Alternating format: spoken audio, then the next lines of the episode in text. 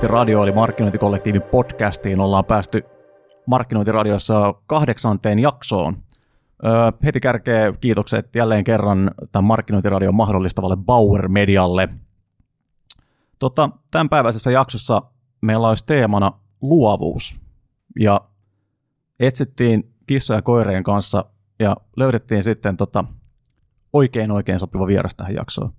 Tota, oikeastaan liian, liian paljon juttuja lueteltavaksi, missä, missä kaikissa, kaikissa leikeissä tämä herra on ollut mukana, että menisi varmaan koko podcasti tähän, jos lähtisin luettelemaan, mutta ehkä viimeisimpänä tämmöisenä niin kuin eniten huomiota niittäneenä on suuren journalistipalkinnon niittäminen kotimaan katsauksella.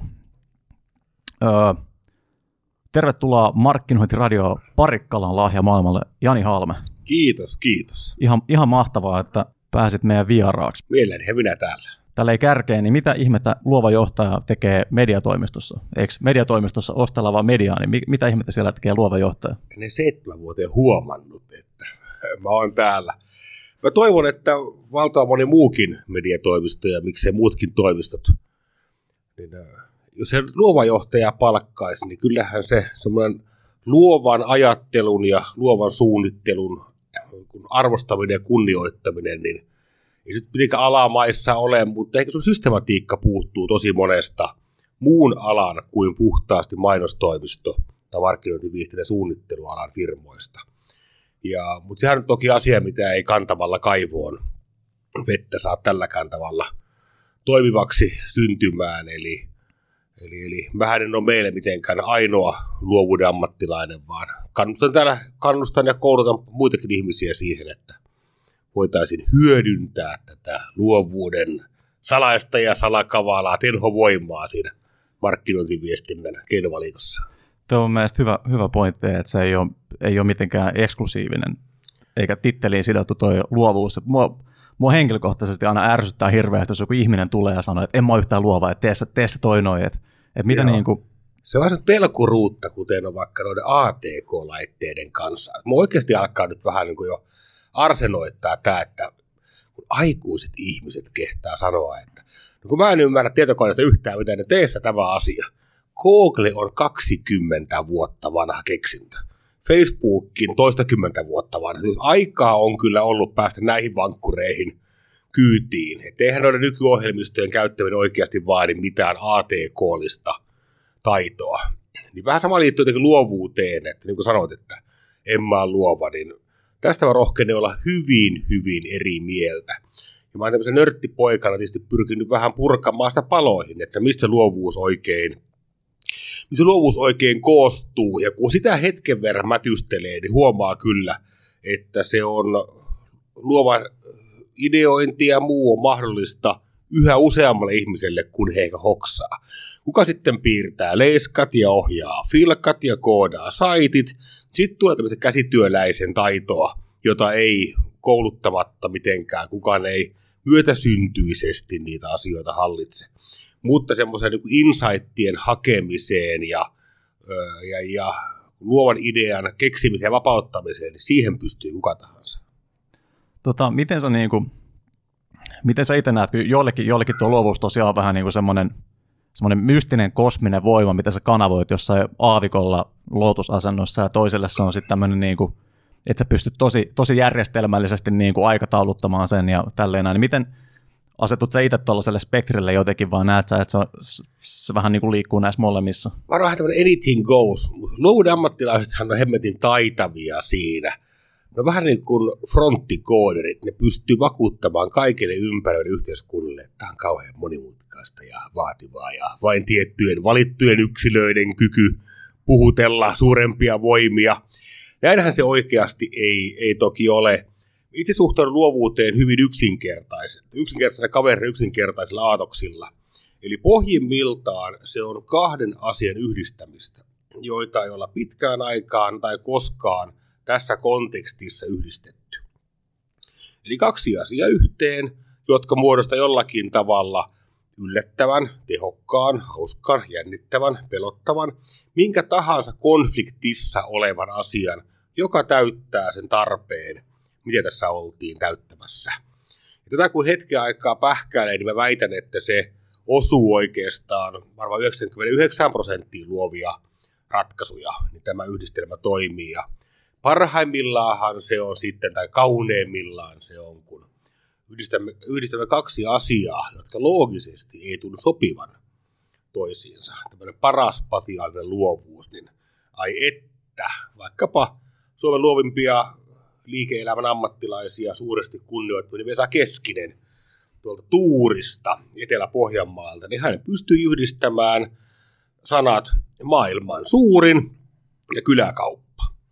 Hyvin toimii ja raksuttaa. Ja, tai sitten jotkut keksii vaikkapa, että tehdään aggressiivinen sähköauto. No, sekin markkinoida sähköauto lähinnä kaltaisten niin kuin, tuota, Prius-pehmojen nöösikiesi, niin onhan se aika, aika reteää. Eli pohjimmillaan luovuus on leikki, jossa on yksi sääntö. Ja se on entä jos? Tuo leikki on, leikki on hyvä sana, ja mä oon, mä oon huomannut, että, että etenkin niin kuin tällaisessa aikuisen työelämässä, niin se on jäänyt ihan kokonaan pois. Sillä ei ole niin kuin yhtään sijaa. Et totta kai siinä on niin kuin tämmöinen tietty epäonnistumisen pelko just, mikä hirveästi varjostaa, että jos me lähdetään nyt hirveästi leikkimään, niin sitten tästä ei välttämättä tule mitään. Mutta näet näet sä, että tuo leikki on niin kuin välttämätöntä silleen, että... Mä näen sen, että se on aivan välttämätöntä. Ja toi, mitä sanoit tuosta niin kuin, tavallaan paineesta ja rasitteesta, repusta, joka tulee sitten siinä epäonnistumisen pelossa, niin sehän on keskeinen osa sitä luovaa prosessia. Eli, eli, eli vähän niin kuin kärjistäen, kyllä valtava, niin kuin sanoinkin, niin tosi moni pystyy keksimään idean. Mutta sitten siinä vaaditaan, siinä erottuu nämä luovuuden oikeat ammattilaiset, johon itseäni en mainonnan saralla vaikkapa laske laisinkaan, niin äh, erottuu sitten akanoista siinä, että he pystyy kestämään sitä sietämätöntä epävarmuutta sen ikään kuin idean keksimisen ajan. Ylihuomenna on vastabriefi, eikä periaatteessa vielä yhtään mitään, kuin vaan niin kuin projektijohtaja, jolla on vatsahaava, tuossa se kiukuttelee ja säkenöi, niin se on sietämätöntä sen epävarmuuden kestäminen, että pystynkö minä synnyttämään jonkun aatoksen. Ja sitten kun se aatos tulee, niin on luonnollista, että siitä erittyy aika paljon mielihyvähormonia Kyllä. elimistöön, endorfiinitasot paukkuu, ja sen jälkeen se tulee aika he- herkästi henkilökohtainen siitä ideasta. Ja sen jälkeen, kun esittelee tämän idean, koska markkinointiviestintä on kuitenkin puhtaasti pyritään yhteen asiaan, ja se on ihmisen käytöksen muuttamiseen tai ylläpitämiseen. Nyt kun viet tämän idean jollakin ostajalle, kun ei taidetta ole, itse se, kun ihminen itse ei päätä, onko tämä lopulta tekemisen väärti vai ei, vaan se on se mainostaja, joka sen päättää, ja hän hylkää sen idean. Niin silloin päästään tämmöisen ihmiselämän suurimpaan tunteeseen, eli torjutuksi tulemiseen tunteeseen. Se on raskas, raskas tota, tilanne. Se on paljon, paljon ärsyttävämpää kuin rakastumisen tai niin kuin tunne, kun joku torjuu. Saanko tulla tähän pöytään? Et saa joku arse, ärsyttää ajatuksenakin. Ja tämän kaltaisten tunnetilojen käsitteleminen on luovassa suunnittelussa musta joku ihan keskeistä. Että ketkä tämän kestää, niin tulee hyviksi. Osahan ei kestä ja kiukuttelee ja asiakas on aina väärässä. Se onkin, valtaosin se on aivan totta. Se peli henki, ei tässä taiteilijoita olla, vaan tässä ollaan toteuttamassa tiettyjä strategisia pyrkimyksiä, eli rahaa. Kyllä. Tuota, me juteltiin viime jaksossa Jussi Berin kanssa vähän yrityskulttuurista. Ja tämä nyt kuulostaa hyvin paljon siltä, että, että, että tämä on niin kuin iso osa myös sitä, että miten niin kuin, minkälainen, minkälainen kulttuuri siihen yritykseen luodaan just tämän tavallaan vaikka epäonnistumisen suhteen ja sitten tämän niin kuin luovuuden omistajuuden suhteen, että tehdäänkö siellä heti selkeäksi, että, että kaikki on ok olla luova ja keksiä uusia ja yhdistellä niin kuin tämmöisiä asioita, mitkä ulkoisesti saattaa vaikuttaa kauhean epä, epäsopivilta, mutta sitten kun ne lyökin yhteen, niin siitä tuleekin niin kuin... Puhu aivan, aivan asiaa puhut kuomaseni. Ja me ollaan täällä toisessa pyritty nyt siihen, että meillä on tämä luovuus ja uteliaisuus. Me nähdään ne hyvin kun kavereina keskenään. Niin me ollaan tätä pyritty ihan tämä arvoihin kirjattu asia, niin pyritty muuttamaan ihan käytännöksi. Ja me muassa meillä on vierailevia puhujia kauhean paljon. Nyt oli palkittu toimittaja Suora Rainbow, tämä on Arnio Arnio Skuuppisarjan toinen toimittaja, hän oli kertomassa, miten toimittaja lähestyy tätä luovuutta ja uteliaisuutta ja kuvataiteilijoita ja muusikoita ja musiikin ammattilaisia muutenkin. Tarkastellaan tätä asiaa vähän, vähän eri puolelta. Ja tässähän meillä on, markkinointialahan on kaikkialla, tämä ei mitenkään Suomen ongelma, niin me ollaan kauhean napakoita kategorioitsijoita. Puhutaan Kyllä. koko ajan, että ajattelee out of box, out of box. Itse me ollaan niin kuin täysin niin kuin katolisen kirkon dogmaattisia niin kuin laatikkoon laittajia, puristajia. Ja tämä on asia, mikä suuresti kummastuttaa mua. Eli se, että kyllähän vaikkapa mediatoimisto tai vaikkapa suunnittelutoimisto Kuubi tässä naapurissa, niin eivät ö, ole klassisia bränditoimistoja – mutta ovat silti äärimmäisen luovia, kykeneväisiä luovaan ajatteluun ja suunnitteluun. Ja tämä herätti musta sukkasuutta jopa tiettyissä, ei nyt pari vuoteen enää, mutta aikoinaan. Aika tulko meidän tontille. Mille tontille? Eihän nyt ikään kuin luova ongelmanratkaisu, ajatteleminen, pyrkiminen johonkin uuteen voi olla, herra mun vereni, kenenkään tontilla. Ilmiselvää on se, että mainonnan, he puhuvat mainonnan suunnittelusta, Kyllä. puhuu eittämättä mainonnan suoritteiden tekemisestä. En sinne olla änkeämässä. Ikinä ei ängetä sille puolelle, koska se ei ole myöskään ilmoittautumisbisnes. Ei voi ilmoittautua, minä ryhdyn huippumainostoimistoksi. Ei ole aika mustakaan tulla sinne, koska me ei osata sitä hommaa. Mutta se, että tämä tonttirajat, tonttirajattominen kyllä, niin kyllähän se, kuten Pohjanmaalla sanotaan, niin kaikki ammentaa heikosta itse tunnusta. tota, äh, juttelit tuossa, että, että yksi tapa teillä toisella tietyllä niin kultivoida tällaista luovuuden kulttuurista, että tuodaan niin ulkopuolisia palloja, että, että avarataan vähän sitä näkökulmaa, että nähdään mitä muut tekee. Mitä muuta, niin kuin, mitä muu, muita tällaisia tavallaan keinoja vähän niin kuin tietyllä tavalla fasilitoida ja luoda sellaisia rakenteita niin kuin yrityksiin nois, että, että tämä luovuus just niin kuin sen, jotenkin sen kokeminen ja tällainen niin kuin synnyttäminen ja ruokkiminen olisi helpompaa. Niin. On to, toki tällaisia vaikeasti osoitettavia tapoja, asioita, kuten sisäinen, sisäinen arvostus. Että meillä kauheasti arvostetaan ihmisiä, ketkä ovat pystyneet omassa työssä osoittamaan luovuutta. Toivottavasti rohkaistaankin siihen, ei varmasti koskaan riittävästi.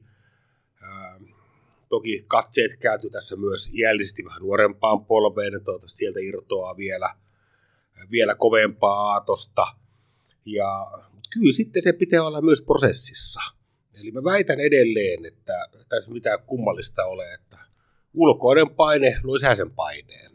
Että jos meillä pitää olla, meidän prosesseissa on kirjattu, että työ on valmis ennen kuin tämä sisältää vaikkapa yhden luovan mediasuunnittelun tunnusmerkit etäisesti täyttävän aatoksen asiakkaalle, kyllä se pitää olla myös siellä kirjoissa, mitä, pelikirjassa, millä mennään. Ja sitten toinen tämmöinen, niin tykätään hirveästi just tällaisessa niin kuin markkinointiala ihmisistä teki, tykätään, tykätään siitä, että me löydetään joku uusi tämmöinen lelu ja sitten kaikki juostaa sen perässä vähän aikaa. Ja se, on niin kuin, se, on, se on digi ja onko se nyt data enää vai onko se mennyt siitä jo kenties ohi, mutta tykätään nostaa vähän niin kuin Framille yksi tämmöinen joku juttu, nyt esimerkiksi niin kuin tässä datan puitteissa ollaan, niin kuin, yritykset on tehnyt ihan, ihan käsittämättömiä investointeja niin kuin datakyvykkyyksiä, että saadaan sitä dataa sieltä ja me ei tiedetä yhtään, mitä me tehdään sillä, kun sitä on niin perkeleesti sitä dataa. Mutta olisiko siinä mitään järkeä, että alettaisiin investoimaan vaikka niin kuin ja nämä, mitä nämä sitten on, niin se on sitten toinen juttu. Mutta et... Hauska idea.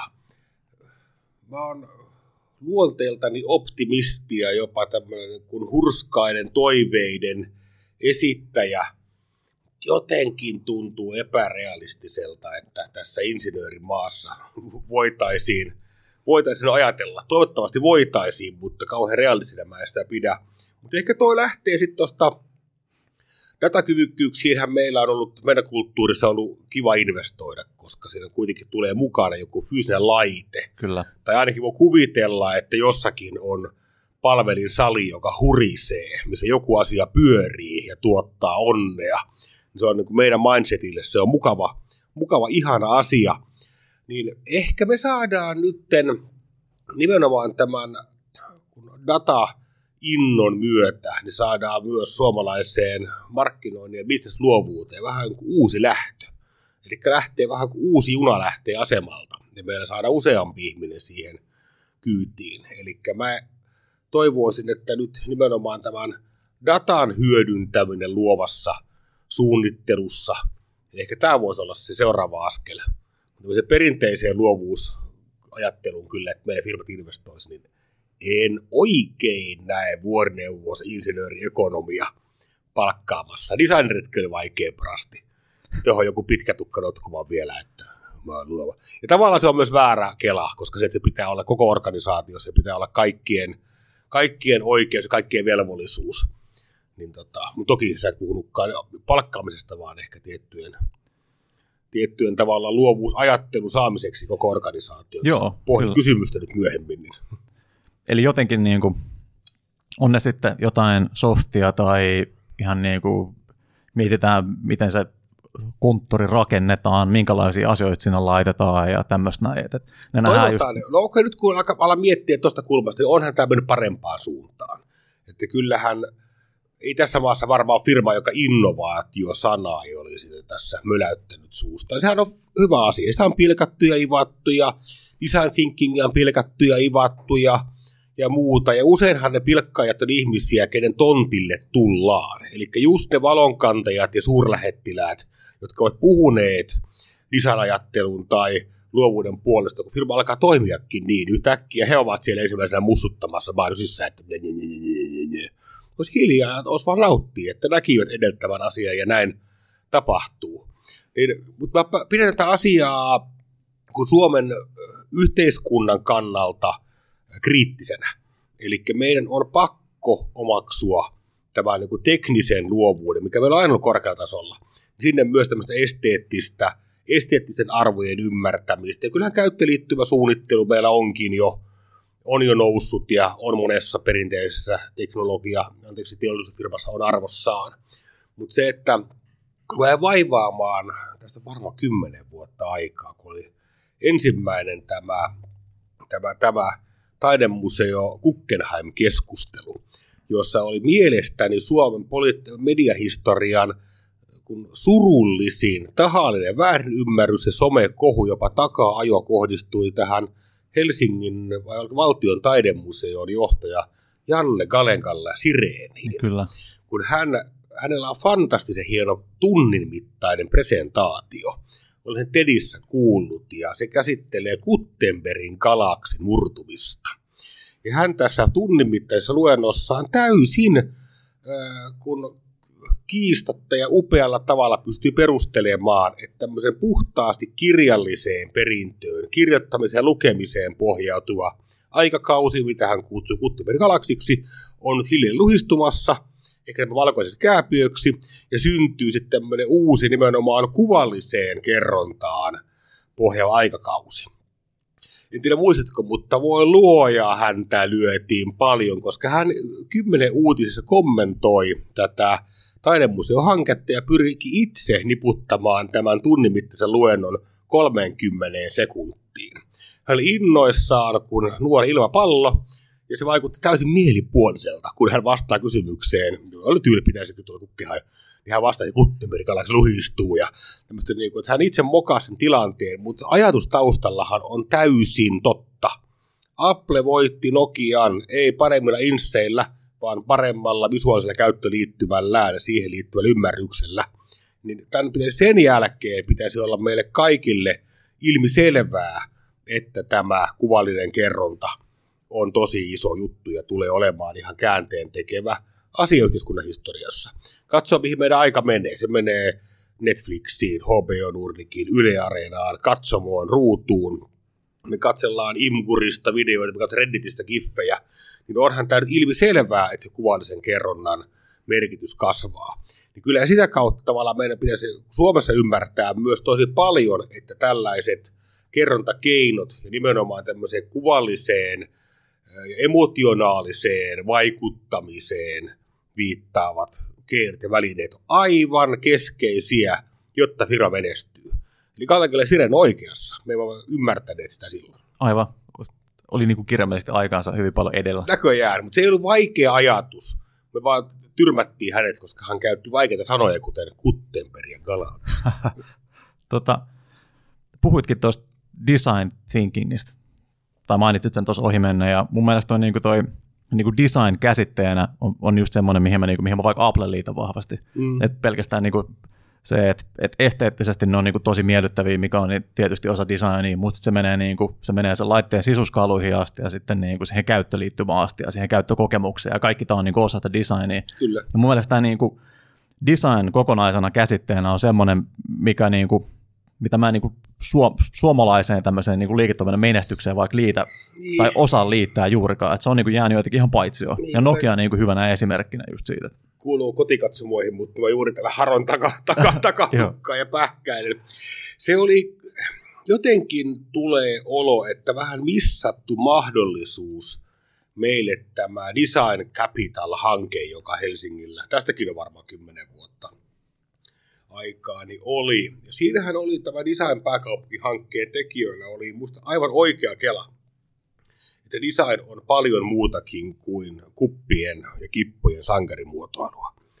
Mutta joko he epäonnistuivat sen kommunikoinnissa, tai me tyhmät kansalaiset emme tajunneet tätä asiaa. Siinähän pyrittiin kertomaan juuri tuo asia, mitä äsken kuvasit, että design on holistista ja kokonaisvaltaista ja liittyy paljon paljon muuhunkin kuin ovenkahvan väriin ja, ja muotoon, mutta näköjään se oli hankalasti ymmärrettävissä oleva asia, joka tietysti, että design kuuluu kaikille, slogan oli vähän löysä ja tätä rataa. Mutta ehkä se synnytti sitten jonkun, jonkun kipinän ja kyllä ainakin tässä minun kuplassani, punavuoren sellaisessa, niin, ja täällä Lintulahdessa, niin kyllähän design thinking on arvossa ja designerit on arvostettuja ammattilaisia. Yleensä ollaan vaan surullisia siitä, että, että, että he eivät saa sitä valtaa, mikä heille ehkä kuuluisi. Mm. Ja Helsingin kaupunki kaikki ne pölvästeiden temppuinen kuitenkin musta ehkä pyrkii ihan hyvään, vaikka olisi irvokasta, että tuolla on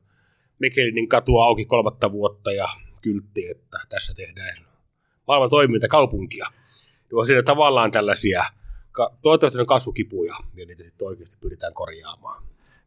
Kaupunki-infra, tämmöiset niinku kunnostushankkeet, voisi ottaa vähän sellaista niinku design thinkingia sinne työpöytään, niin. että miten tuollainen niinku hoidetaan asiakas lähtee niin. niin Juuri näin samaan aikaan myös sitten me Facebook-viestelijät voisimme pitää välillä suumme kiinni, kun me varmaan ymmärrä yhtään mitään, kyllä. miten vesiverkkoja rakennetaan. Ja onhan ne kyllä mittavia ja monimutkaisia hankkeita. Ja tota, päästiin tästä tällaisesta niin kuin, tuosta data, datahankekeskustelusta just siihen, niin, että miten, niin kuin, miten just nyt nämä sitten niin kuin viime vuosina tehdyt mittavat datahankkeet, hienot softat ja sun muut, niin miten ne voisi sitten toimia vähän niin kuin polttoaineena tällä luovuudella ja mahdollistaa sitä, että ne on sellaista hedelmällistä maaperää ikään kuin mihin niitä luovia siemeniä sitten kylvetään. No nyt on aivan avainkysymys. En puhu tästä haastattelusta, vaan puhun tällaisesta seuraavasta arviolta kolmesta viidestä vuodesta koko maailman markkinointi viestinnän kenttää, että mitkä on ne suuret kysymykset, jotka etsii sitten ratkaisijaansa. Ja se on varmasti juuri tämä datakyvykkyyden hyödyntäminen – myös luovassa suunnittelussa. Mä itse tätä päässyt katsomaan hyvin läheltä näitä asiakasyritysten datainvestointeja kuin sitten meidän mediatoimiston hillittömiä hankkeita, eli puhutaan, me ollaan investoitu joku 15-20 miljoonaa euroa, ja meidän asiakkaat varmaan nolla perään tyyppisiä summia, niin nehän keskittyy mainonnassa niin ensimmäinen aaltohan oli, että ensimmäinen vaihe oli datan hyödyntäminen mainonnan kohdentamisessa. Kyllä. Siirryttiin aika nopeasti, siirryttiin verkko, siirryttiin täysin tämmöisestä perinteisestä lineaarisen TVn, radion ja sanomalehtien tavalla keskitetystä mainonnan jakelusta siirryttiinkin yksilölliseen mainonnan jakeluun. Ja me olemme kaikki huomanneet tämän, että kun käy tuolla saitilla, niin saa tämän bannerin ja niin edelleen. Ja GDPR toi siihen sitten vielä tämmöisiä vähän lisää läpsytyksiä pitää tehdä, että juu, juu, mä ymmärrän tämän kaiken, mä ymmärrän tämän kaiken. Ja se on ollut äärimmäisen tehokasta. Eli kaikin näköinen semmoinen juputus siitä, että tämä kohdentamispeli on mennyt liian pitkälle ja voidaanko näin pienessä maassa kohdentaa paljon, niin on älyllisesti äärimmäisen epärehellistä. Kyllä voidaan. Pieni kohderyhmä on yksi, ja siitä lähdetään hiljalleen kasvattamaan sitten näitä kohderyhmiä. Tämä dataohjautuvuus tekee markkinoinnista palvelua, se lisää mainonnan tehokkuutta, koska se on vain kerta kaikkiaan no, relevantimpaa, niin ärsyttävä sana kuin se, se onkaan. Ja tässä me ollaan nähty vielä edes kaikkea. Ei vielä ihan ensimmäiset rappasutukset vasta vaan. Ja siitä tulee vallitseva tapa mainonnan näkemiseen. Tulee olemaan data ohjattu ja sitä kautta kohdennettu, räätälöity, vassa räätälöity mainonta. Piste. Se on, se on selvä juttu. Ja sen jälkeen alkoi, ehkä samaan aikaan investoinnit tehty, niin alkoi erittäin iso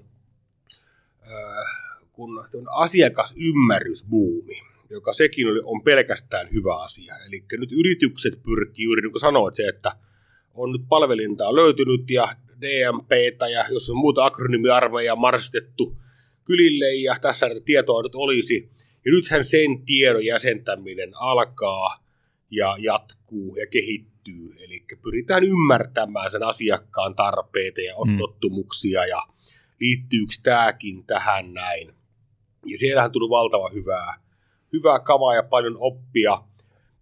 Mä en voi pitää Suomea tässä kohdassa mitenkään mallimaana, eli siellä meillä on vielä paljon, me emme ihan rohkene vielä sitä kaikkia tietoa. Me herkästi tulkitsemme sen tiedon niin, että jos se tukee jotakin vanhaa tapaa toimia, niin se on ihanaa. me ei vieläkään niin kuin että olisi kiva, että asiakas tai anteeksi, niin kuin ihminen sanoisi, että juman kekka, mä olen muuten väärässä nämä kymmenen vuotta. Tämä tietohan mulle paljasti sen. Kyllä. Mutta semmoista näkee ikävä kyllä harvemmin. Joo, joo, me olemme oikeita asioita. Data tukee tämä. Totta kai se data tukee. Se data on niin paljon, että kaikki tukee kaikkea, jos aivarellaan. Mutta mä uskon, että seuraava tavallaan kolmas askel on nyt sitten datakyvykkyyksien lisääminen ja niiden hyödyntäminen luovassa suunnittelussa. Ja nyt mä rajaan tämän datan hyödyntämisen puhtaasti markkinointiviestintään, ehkä jopa pitkälle jopa mainontaan. Niin se toki vaikuttaa kaikkien maailman asioihin.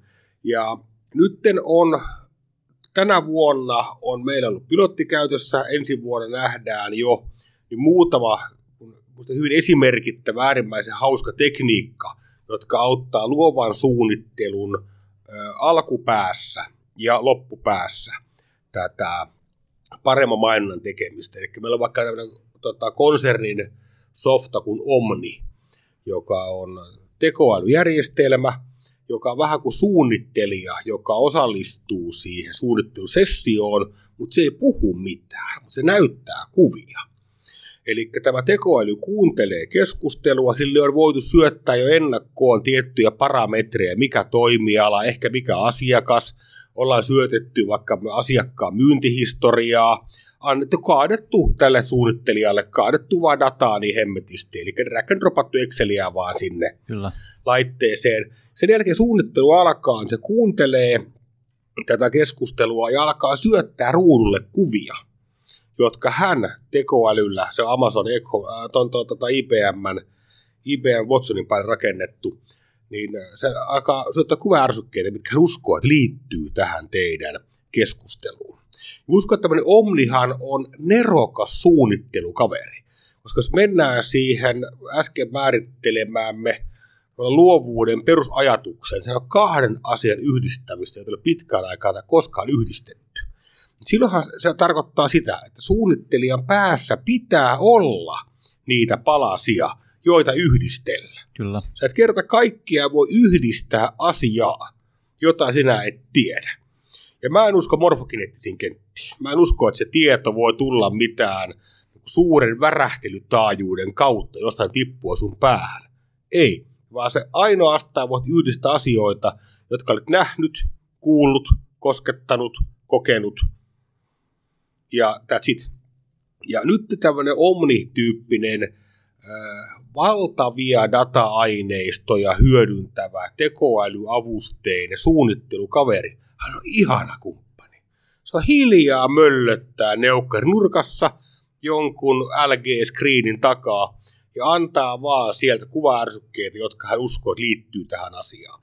Totta kai hänet voi pysäyttää, kerro lisää tuosta, miten tämä sun mielestä liittyy, liittyy tähän asiaan.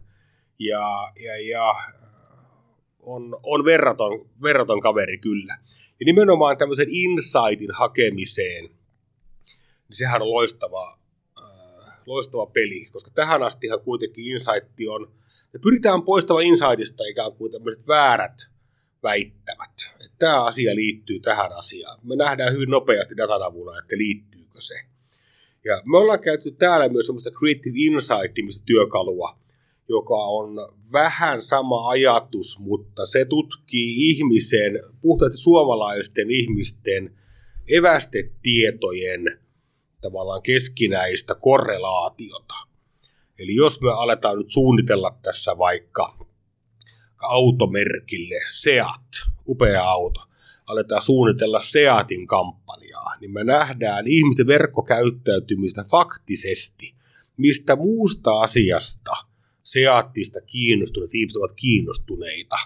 Mitä joukkuetta ne kannattaa lätkässä korostuneemmin kuin muut ihmiset? Mitä ne, mistä ruoasta ovat kiinnostuneet? Mistä, harto, mistä ovat kiinnostuneet ylipäätään? Tämä tuo luovalle suunnittelijalle tosi ikään kuin upeaa kuluttaja-insightia siitä, että missä maailmassa pyritään tämmöiseen niin topografiseen mallinnokseen kulttuurillisesti.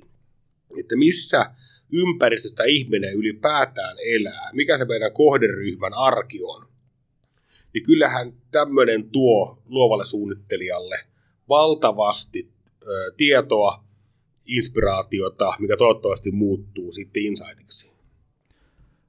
Mua alkoi viehättää tuossa työkalussa just se, että se on niinku käsittämättömän simppeli se outputti, mikä siitä niinku tulee. Tällainen moodboardi, mikä sulle niinku näytetään, tai mm. muuttuva moodboardi. Kyllä. Ja moni saattaakin ajatella silleen, että kun me hommataan miljoonien tekoäly, tämmöinen niin kuin luova suunnittelee meille, että sieltä tulee niin kuin tosi tarkat analyysit ja käppyrät ja tällaiset, mutta eikö se jotenkin tuossa olekin se ajatus, että se on mahdollisimman yksinkertainen, kun siellä on niin älytön määrästä monimutkaista dataa taustalla, niin sitten saat mahdollisimman yksinkertaisen, helposti tulkittavan.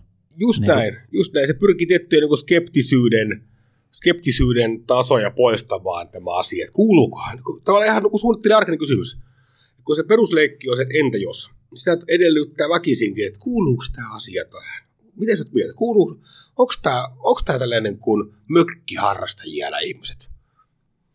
Siinä me muutama sekuntia menee, niin se kertoo, blim, ei ole. Näille muuten tosi, näille kellään mökkiä. Nämä ei kerta kaikkia mökkeille. Tämähän ei tarkoita, että tätä mökkitietoa A tarvitsisi käyttää, B tarvitsisi mennä sen mukaan, sitä voi käyttää vaikka päinvastaisesti. Me nimenomaan sijoittaa tämä spotti mökille, koska ne eivät ole koskaan mökillä. Kyllä. Se on täysin luovan suunnittelijan, luovan suunnittelijan öö, tota, intressien mukaista ja öö, hakutiedot paljastaa valtavasti ihmisten käyttäytymisestä ylipäätään ja, ja, ja kyllä sitä dataa on, on tarjolla ja se hyödynnetään vielä, vielä paremmin. Ja super, super mielenkiintoinen keksintö tähän liittyen lanseerataan tänä syksyllä, se nimi on Viomba. Ja Viomba on väline, joka mittaa verkkomainonnan tehoa biometrisesti. Eli käytännössä mittaa ihmisen silmän liikettä. Ja tämä Viomba, suomalainen keksintö, niin se lopettaa sen keskustelun sen täysin – että miten paljon tämä mainos on näkynyt ja onko se huomattu tämmöisen niin klikkausmetodiikalla mitattuna. Se näyttää aivan armottomasti sen. Näkikö tuota ihminen tämän vai ei? Ihmisen on vaikea huijata omaa silmäänsä. Tämän tyyppinen hän kertoo tietysti mainostajalle arvokasta tietoa, että missä meidän mainonta on näkynyt, missä kanavissa se on näkynyt, mitkä mainospaikat on tehokkaampia kuin mitkä koska liskoaivoja ei voi hämätä, mm. mutta antaa häntä luovalle suunnittelijalle ihan valtavasti tietoa siitä, että minkälaiset värit, minkälaiset fontit, mitkä välistykset, mikä näistä lukuista muodoista de facto oikein toimi. Jos sä haluat nopea vilkaisun, mikä toimii siinä, haluatko pitkän huomioon, mikä toimii siinä, onhan tämä nyt aikamoisia aarearkkuja luovalle suunnittelijalle. Ja nyt moni pelästyy just siellä kuuntelijana, että ei hemmetti, että alkaa mennä taas liian pitkälle, että, että, me, me katsotaan liian tarkkaan, mitä me tehdään. Mutta Tässä siis, ei toki voi, ei nykyverk, totta kai siellä on panelistit, joilla on erikoiskamerat näihin läppäreissään, semmoinen iso. Kyllä. Ei- Ei tarvitse tämän takia teepata sitä kameraa umpeen. Mutta just tavallaan miettii just ton vaikka niinku digimainonnan vol- volyymiä, mitä käsittämätön on, se on niinku Suomessakin, että miten monelle mainokselle keskiverto ihminen altistuu. Niin se, että, että ne alkaisi olla, vaikka että tästä anasta dikkaa, mutta relevantimpia. Niin, niin. Ne olisi sellaisia, jotka saa puhuttelee, ne on miellyttävämmän näköisiä, silleen, että sen sijaan, että se alkaa niinku heti ärsyttää, alkaa niinku kortisoli erittyy, kroppa täyteen, kun niitä tulee mainoksia, niin ne onkin miellyttäviä. Mä jotenkin koen, että päästäisiin vaikkapa parhaimmillaan tuohon tilanteeseen, että on miellyttävää ja tehokasta, on päässyt laadukkaat aikakauslehdet. Et vielä se liittyy sun korkean intohimon alueeseen, vaikkapa oot purjehtija ja luet korkealuokkaista alan lehteä, jossa varsinkin ensimmäiset 13 sivua on täynnä haaveilua, toinen toista upeampia veneitä, koska sulle ole varaa ja ja pidemmälle mennään, alkaa tulla ihan köysivalmistajia, niihinkään ei varaa, mutta sitten tulee ehkä joku ruuvi lopuksi. Niin siellähän se ei välttämättä edusta laisinkaan. Sehän voi olla, olla hyvinkin tehokasta. Ja paik- parhaimmillaan myös Sanoma-lehti pystyy tähän. Eli vaikka paikallislehdet on mediaympäristö, jossa mainonta ei kerta kaikkiaan ärsytä, vaan se koetaan palveluksi. Ja tuossa on niinku, mun mielestä hauskaa, että on menty jotenkin ihan, ihan ohi tavallaan tuosta kontekstiajattelusta. Että tosi paljon halutaan ostaa vaikka kohderyhmiä ja tietynlaisia ihmisiä tiettyn aikaan, mutta sitten ei niinku juurikaan enää mietitä tätä kontekstia silleen, että riittäisikö se, että me ajatellaan vaan jo, että missä lehdessä se esimerkiksi on tai missä osiossa sitä lehteä se on se, se mainos. Niinku. Niin, tämä on hankala kysymys. Ja mä uskon, että nämä viombat ja vastaavat uuden ajan verkkokäyttäytymisen ja verkkomarkkinoinnin mittarit tulee näyttämään meille sen, että oliko Marshall Luhan oikeassa vai ei. Hänhän väitti jo aikoinaan, että medium is a message, että väline on viesti. Hän tarkoitti vähän eri asiaa, mutta meillä se on kärjistetty tarkoittamaan sitä, että joku tietty viesti on tietyssä mediaympäristössä tehokkaampi kuin jossain toisessa. Mm. Ja verkkohan on tosi paljon dilutoinut tätä ajatusta. Eli verkko, verkkoympäristössä niin tuntuu, että me on viesti, mutta se on vähemmän viesti kuin ehkä kuvitellaan. Ja tästähän on jäänyt tosi moni perinteinen media jäänyt kiinni hänes host, housut kintuissa, että tämä oma mediaympäristön tehoa ei ole perusteltu, on vain väitetty. Me ollaan tehokas mediaympäristö, me ollaan laadukas mediaympäristö. Sitten kun mainostajalla onkin verkossa lyödä armotonta kovaa dataa, mutta kun teidän välineessä mainostaminen ei ole nostanut meidän brändiarvoa merkittävästi enemmän kuin kilpailijavälineessä, Mm. sitten häviää kokonaan totuuspohja. Ja, et, ää, ja tämä on nyt peli, mikä verkossa nyt vaan, ikään kuin vaan kiristyy. Mutta kuten sanoin, ne uudet mittarit voi paljastaa tästä myös sen, että ehkä media on sitten enemmän messa kuin tällä hetkellä ymmärretään. Nyt tilanne on siis se, että se ei ole. Tai se on, mutta se on hyvin vähän. Ja toikin niin tuohon liittyen mun mielestä on mie- mielenkiintoista, sit jos jossain vaiheessa päästään niin kuin vaikka mainonnan tällaisessa niin kuin tehokkuuden, just tässä, että miten se on vaikuttanut vaikka sun kuvitelmaan jostakin brändistä, niin sen sijaan, että ne on niin kuin kyselyitä, mitkä tehdään jälkikäteen, että me saadaankin reaaliajassa vähän niin kuin, että sun syke on vähän kohonnut ja pupilit vähän niin kuin laajentunut niin, ja tällaista näin, tämmöistä niin tosi, tosi hienovarasta pien- pientä, ja mitä, sä et just voi valehdella. Et jälkikäteen on helppo sanoa, että ei se mainos muun mitään vaikutusta tehnyt vaikka. Minulle varmaan tähän, tähän kohti ollaan menossa ja nythän musta tuntuu välillä vähän ikään kuin, että kauppatieteet on rikki. Eli kellään ei tällä hetkellä tunnu olevan oikein mitään vahvaa teoriaa pohjaa sille, että missä kannattaa vaikuttaa, millä panostuksella, miten paljon taktisia, miten paljon brändiä, miten paljon myyntiin ohjaavaan. Koska ne verkko sotki tavallaan kaiken perusteoreetiikan, mitä oli tehty ja parikymmentä vuotta ei ole riittänyt siihen, että saadaan takaisin laskettua. Mutta tuo biometriikka kieltämättä, biomat ja muut sitten antaa tuohon uusia vastauksia. Että kun näkee Nikein logon, niin alkaa nimenomaan alkaa, niin hengitys muuttuu. Niin Kyllä. Kyllähän silloin Vähän syke nousee Niin. jo, jo siinä vaiheessa. näkemisessä kyllä. Tota, tulisiko sul tähän loppuun jotain, jotain tämmöisiä niin hyviä esimerkkejä teiltä tai maailmalta, missä olisi jotenkin datasta ammennettu tota, luovaa, no vaikka niin kuin voidaan ottaa vaikka mainontaa tähän näin, se on, niin kuin, se on semmoinen tosi selkeä, selkeä esimerkittäjä. Joo, kyllähän se, tällä hetkellä se data on hyödynnetty luovassa suunnittelussa vähän liikaa semmoisen niin kuin temppumarkkinoinnin kautta. Eli on tehty joku hillittömän iso vähän niin kuin häksätin markkinointia. Mä tämän vuoden kannesissa palkittiin vaikkapa Google esitteli Cloud-palveluaan tekemällä TV-spottisarjan, joka syntyi koripalloottelun keske, keskimmäisellä kaksi erää erottavalla mikä se on, jos neljä erää, niin mikä se keskimmäinen on, erä, erä, eri, erien tauko siinä välissä, eli he laskivat näiden, eli kaksi neljästä oli pelattu, he laittavat nämä kaikki datan, mikä sitä pelistä oli kerätty, se Jenkeissä on paljon, totta kai pisteet, muuta kolme yritykset ja metrimäärät ja riisut, kaikki muut laittavat nämä omaan tekoälyjärjestelmäänsä ja ennustivat sitten sen tauon aikana, että paljonko tämä ottelu tulee, tulee päättymään. Ja tämä esitteli sitten tota, laskentatehoa ja tekoälyä, joka tässä Google Cloudissa on. En mä oikein tiedä, mitä me sitä ajatella. Siis kun, miksi mä innostuisin tästä. Musta jotenkin haiskahti vähän tämmöiseltä niin kuin itsesarvoiselta Kyllä. jotenkin data, datarehvastelulta. Tänä vuonna nähtiin myös hurjan paljon nähtiin, se data on hyödynnetty ehkä luovassa toteutuksessa, niin Jenkeissä ja Britanniassa jokainen joukkoliikenneväline on tehnyt älykkää bannerin tai älykkää ulkomainoksen, joka vertaa heidän laitteen erinomaisuutta suhteessa autoiluun.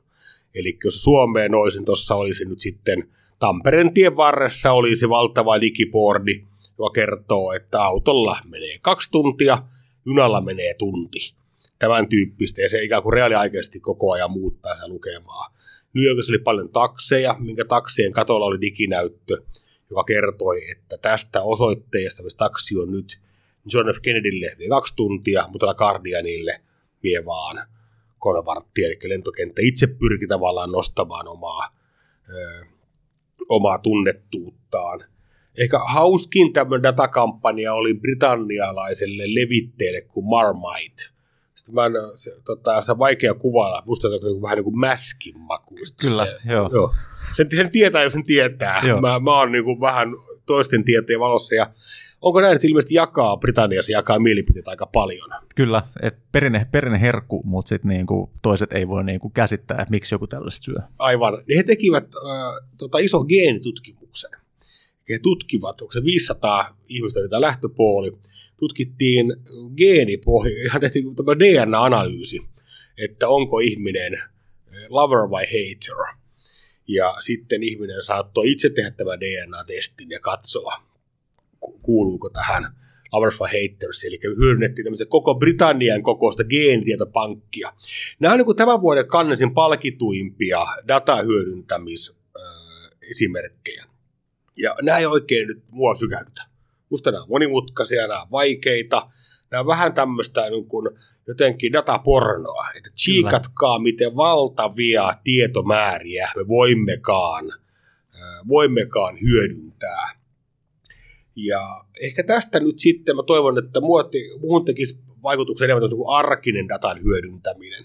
Jonkin verran nyt on näkynyt, parina vuonna näkynyt näitä automaattisesti TV-mainoksen rakentavia järjestelmiä, missä saadaan vaikkapa Tallinkilta tuli mainos, jossa tutkittiin ennakkoon, katsottiin ihan evästä tiedon perusteella, mihin heidän omista kohderyhmistään tämä kuluttaja kuuluu. Onko hän todennäköisesti lapsiperheellinen, onko hän ruoan ystävä, onko hän bailaaja, mikä nyt tavallaan siihen meneekään. Ja tämä spotti rakennettiin se taustalla ja näytettiin, se koottiin eri kohtauksista, joka unikki spotti, joka sitä ajettiin TV, digi-TV, verkko-TV-mainoskatkoilla. Tämmöinen musta on niin hauskempaa, se on jotenkin ymmärrettävämpää, se on monistettavampaa kuin tämmöiset digistuntit, joita äsken tuossa tossa esimerkitin. Joo, ja tavallaan niin kuin toi, että se menee vähän palvelevampaan suuntaan paikotelle. Just, että no, lokaatio hyödyntäminen hyvä esimerkki just siinä, että voidaan kertoa, että Juuri sä oot tässä ja sulla kestää ton aikaa päästä tonne tai jotain niin kuin vastaavaa. Ja... Niin, kyllä sillähän se mainos, mainos nimenomaan palvelee, että ota, ota metro nopeammin täällä. Eli kyllä sitä jakaa tämmöiseen väkivaltaisesti jakaa tämmöisen vaikka mainonnan prosessin vaihtui kolmeen eri näytökseen. Että ensin on se suunnitteluvaihe, ja sinnehän on data tarjolla jo. Ja kuten sanoin, nämä Viombat ja Omnit ja Content Insight-työkalut auttaa tosi paljon. Tuo luovalle suunnittelijalle sinne aineistoa, jonka hän pystyy kääntämään insightiksi. Kone ei käännä, mutta kone tarjoaa sinne parempaa, kirkkaampia kuvia, miten tämä asia voisi hoitaa. Toinen näytös hän on sitten jonkinnäköinen tuotannollinen vaihe. Siinä kuvataan ja piirretään ja väkrätään ja kolmas vaihe on toki esittäminen. Nythän tämä keskimmäinen vaihe on seuraava, joka on tyhjä. Eli nyt voidaan jo kohdentaa mainosdatalla äärimmäisen tehokkaasti. Ensimmäisessä vaiheessa me data tarjolla siihen, että voidaan tehdä yhä parempaa työtä, mutta keskisektori on nyt se, jos sitten on tällä hetkellä tyhjää ja tapahtuu valtavan paljon. Että kuubit ja muuthan tekee tällä hetkellä massaräätelyä bannereita, mielipuolisia määriä muutamassa hetkessä. Adobelta on tulossa Sensei-niminen tekoäly, joka pyrkisi olemaan sitten fotari, mutta tekoälyllä, että sä voit tota, muokata siellä kuva- ja katsesuuntia ja vaikka muita tota, tekoälyn perusteella ja vastaavaa. Että jännittäviä aikoja, mutta ei nyt kyllä ihmistyö lopu vielä pari vuotta. Eli meillä on vielä, vielä on töitä tulevaisuudessa. Mä voisin itse tähän niin kuin, äh, esimerkittää tällaisena hyvin aktiivisena innokkaan musiikin kuuntelijana Spotifyn joka mun mielestä tekee. Ne, ne tekee sekä näitä tällaisia isompia tunteja, että moni varmaan nähnyt sen ison ystävänpäiväkyltin, missä oli, että miksi kuuntelit tätä surullista biisiä, että onko sulla kaikki ok. Joo, se oli ihanaa kyllä. Että et tämmöistä huumoria sieltä, mutta sitten niinku, uh, just tämmöiset niinku taaksepäin katsovat, että sieltä tulee kerran vuodessa tämä Year in Music, että sä saat nähdä, että mitä sä oot kuunnellut vaikka vuoden aikana, mitkä genret sulla on ollut suosittui, niin musiikki kuitenkin tietyllä tavalla semmoinen sielun peili, niin on hauska katsoa, että mistä tänä vuonna on ollut ja sitten taas tulevaisuuteen katsova, että, että se osaa oikeasti ehdottaa sulle niin kuin joka viikko hirveän läjän musiikkia. Ja sitten niin. Niin kuin sen lisäksi vielä vähän lisää. Et, et, et, et ne on mun mielestä niin kuin tosi tosi hyvin kartalla just tämän kanssa, että miten sitä voidaan niin kuin tosi monipuolisesti hyödyntää. Kyllä. Joo, nimenomaan tekevät hyvää mainontaa, mutta käyttävät myös siinä ihan peruskäyttöliittymässä. Toihan käyttää valtavasti tällä hetkellä dataa nimenomaan sen mainonnan tuottamisessa on Netflix.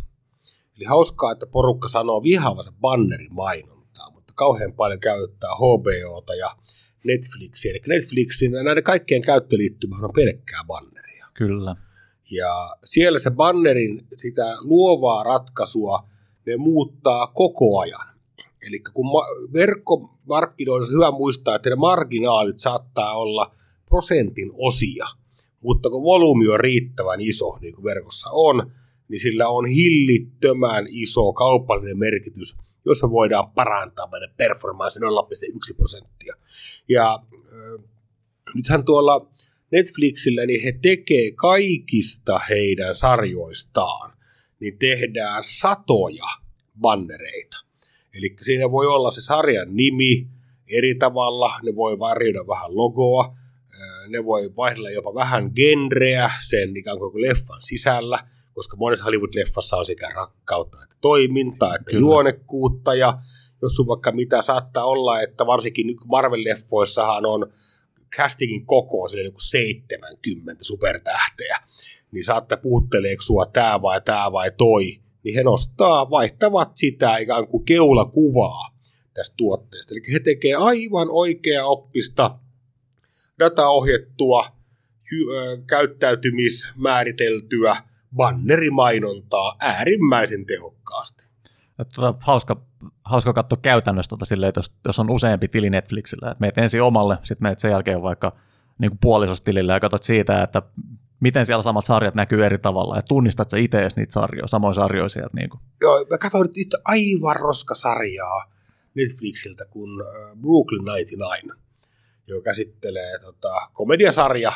Ja sitten siellä tämmöinen valovoimainen koomikko kuin Chelsea Peretti.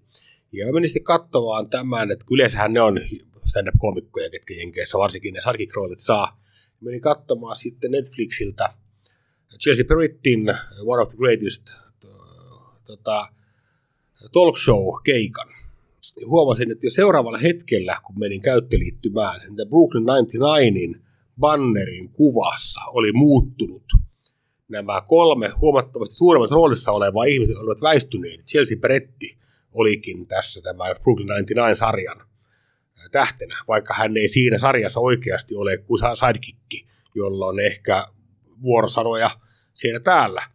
Mutta tota, näin se homma toimii. Sisäänheitto tuotteena siinä. Juuri näin, katsovat, että kyllä if then. Tämä on ihan mielettömän kiehtova aihe ja varmasti niin kuin myös semmoinen, mistä tullaan jauhaa jatkossakin sekä markkinointiradioissa että niin kuin ulkopuolella. Tota, haluaisitko jättää kuulijoille vielä jonkun tällaisen, puhuttiin esimerkiksi leikkimisestä ja kulttuurista ja luovuudesta, niin jonkun tällaisen rohkaisevan neuvon, että miten me saadaan tätä tällaista, niin kuin, puhuit tuosta torjutuksi tulemisen tunteesta, että miten me saataisiin vähän sitä, niin kuin, että uskalletaan kohdata ehkä se paremmin näissä meidän jokapäiväisessä elämässä. Niin, mä oon huono self-help tota, vinkkeissä, mutta se, että tärkeintähän on tilanne päällä. Ja nyt jos joku nöisi mussuttaa, niin mitä, alkaa hetken pohtia, niin mitä väliä sillä oikeasti on. Tee kun vaan, tulta päin. Mun mielestä toi oli ihan täydellinen se self-help-vinkki ja sopiva yksinkertainen, niin jokainen varmasti toi ymmärtää. Öö, Suhu Jani voi törmätä Yle Areenalla digisessä iltapäivässä. Mä en tiedä, jaksu, jatkuuko tämä sarja enää, mutta... Tavallaan toisella, joo. Siellä on nyt 16 jaksoa on digimediaa meidän paketissa. Kyllä, käykää kuuntelee ja sen lisäksi Jani erittäin aktiivisena Twitterissä ja muuallakin somessa, että siellä voi seurata sun edesottamuksia. Tuhannet kiitokset Jani, että istuit seuraksi. Kiitokset kuulijoille ja jatketaan ensi kerralla. Moikka moi!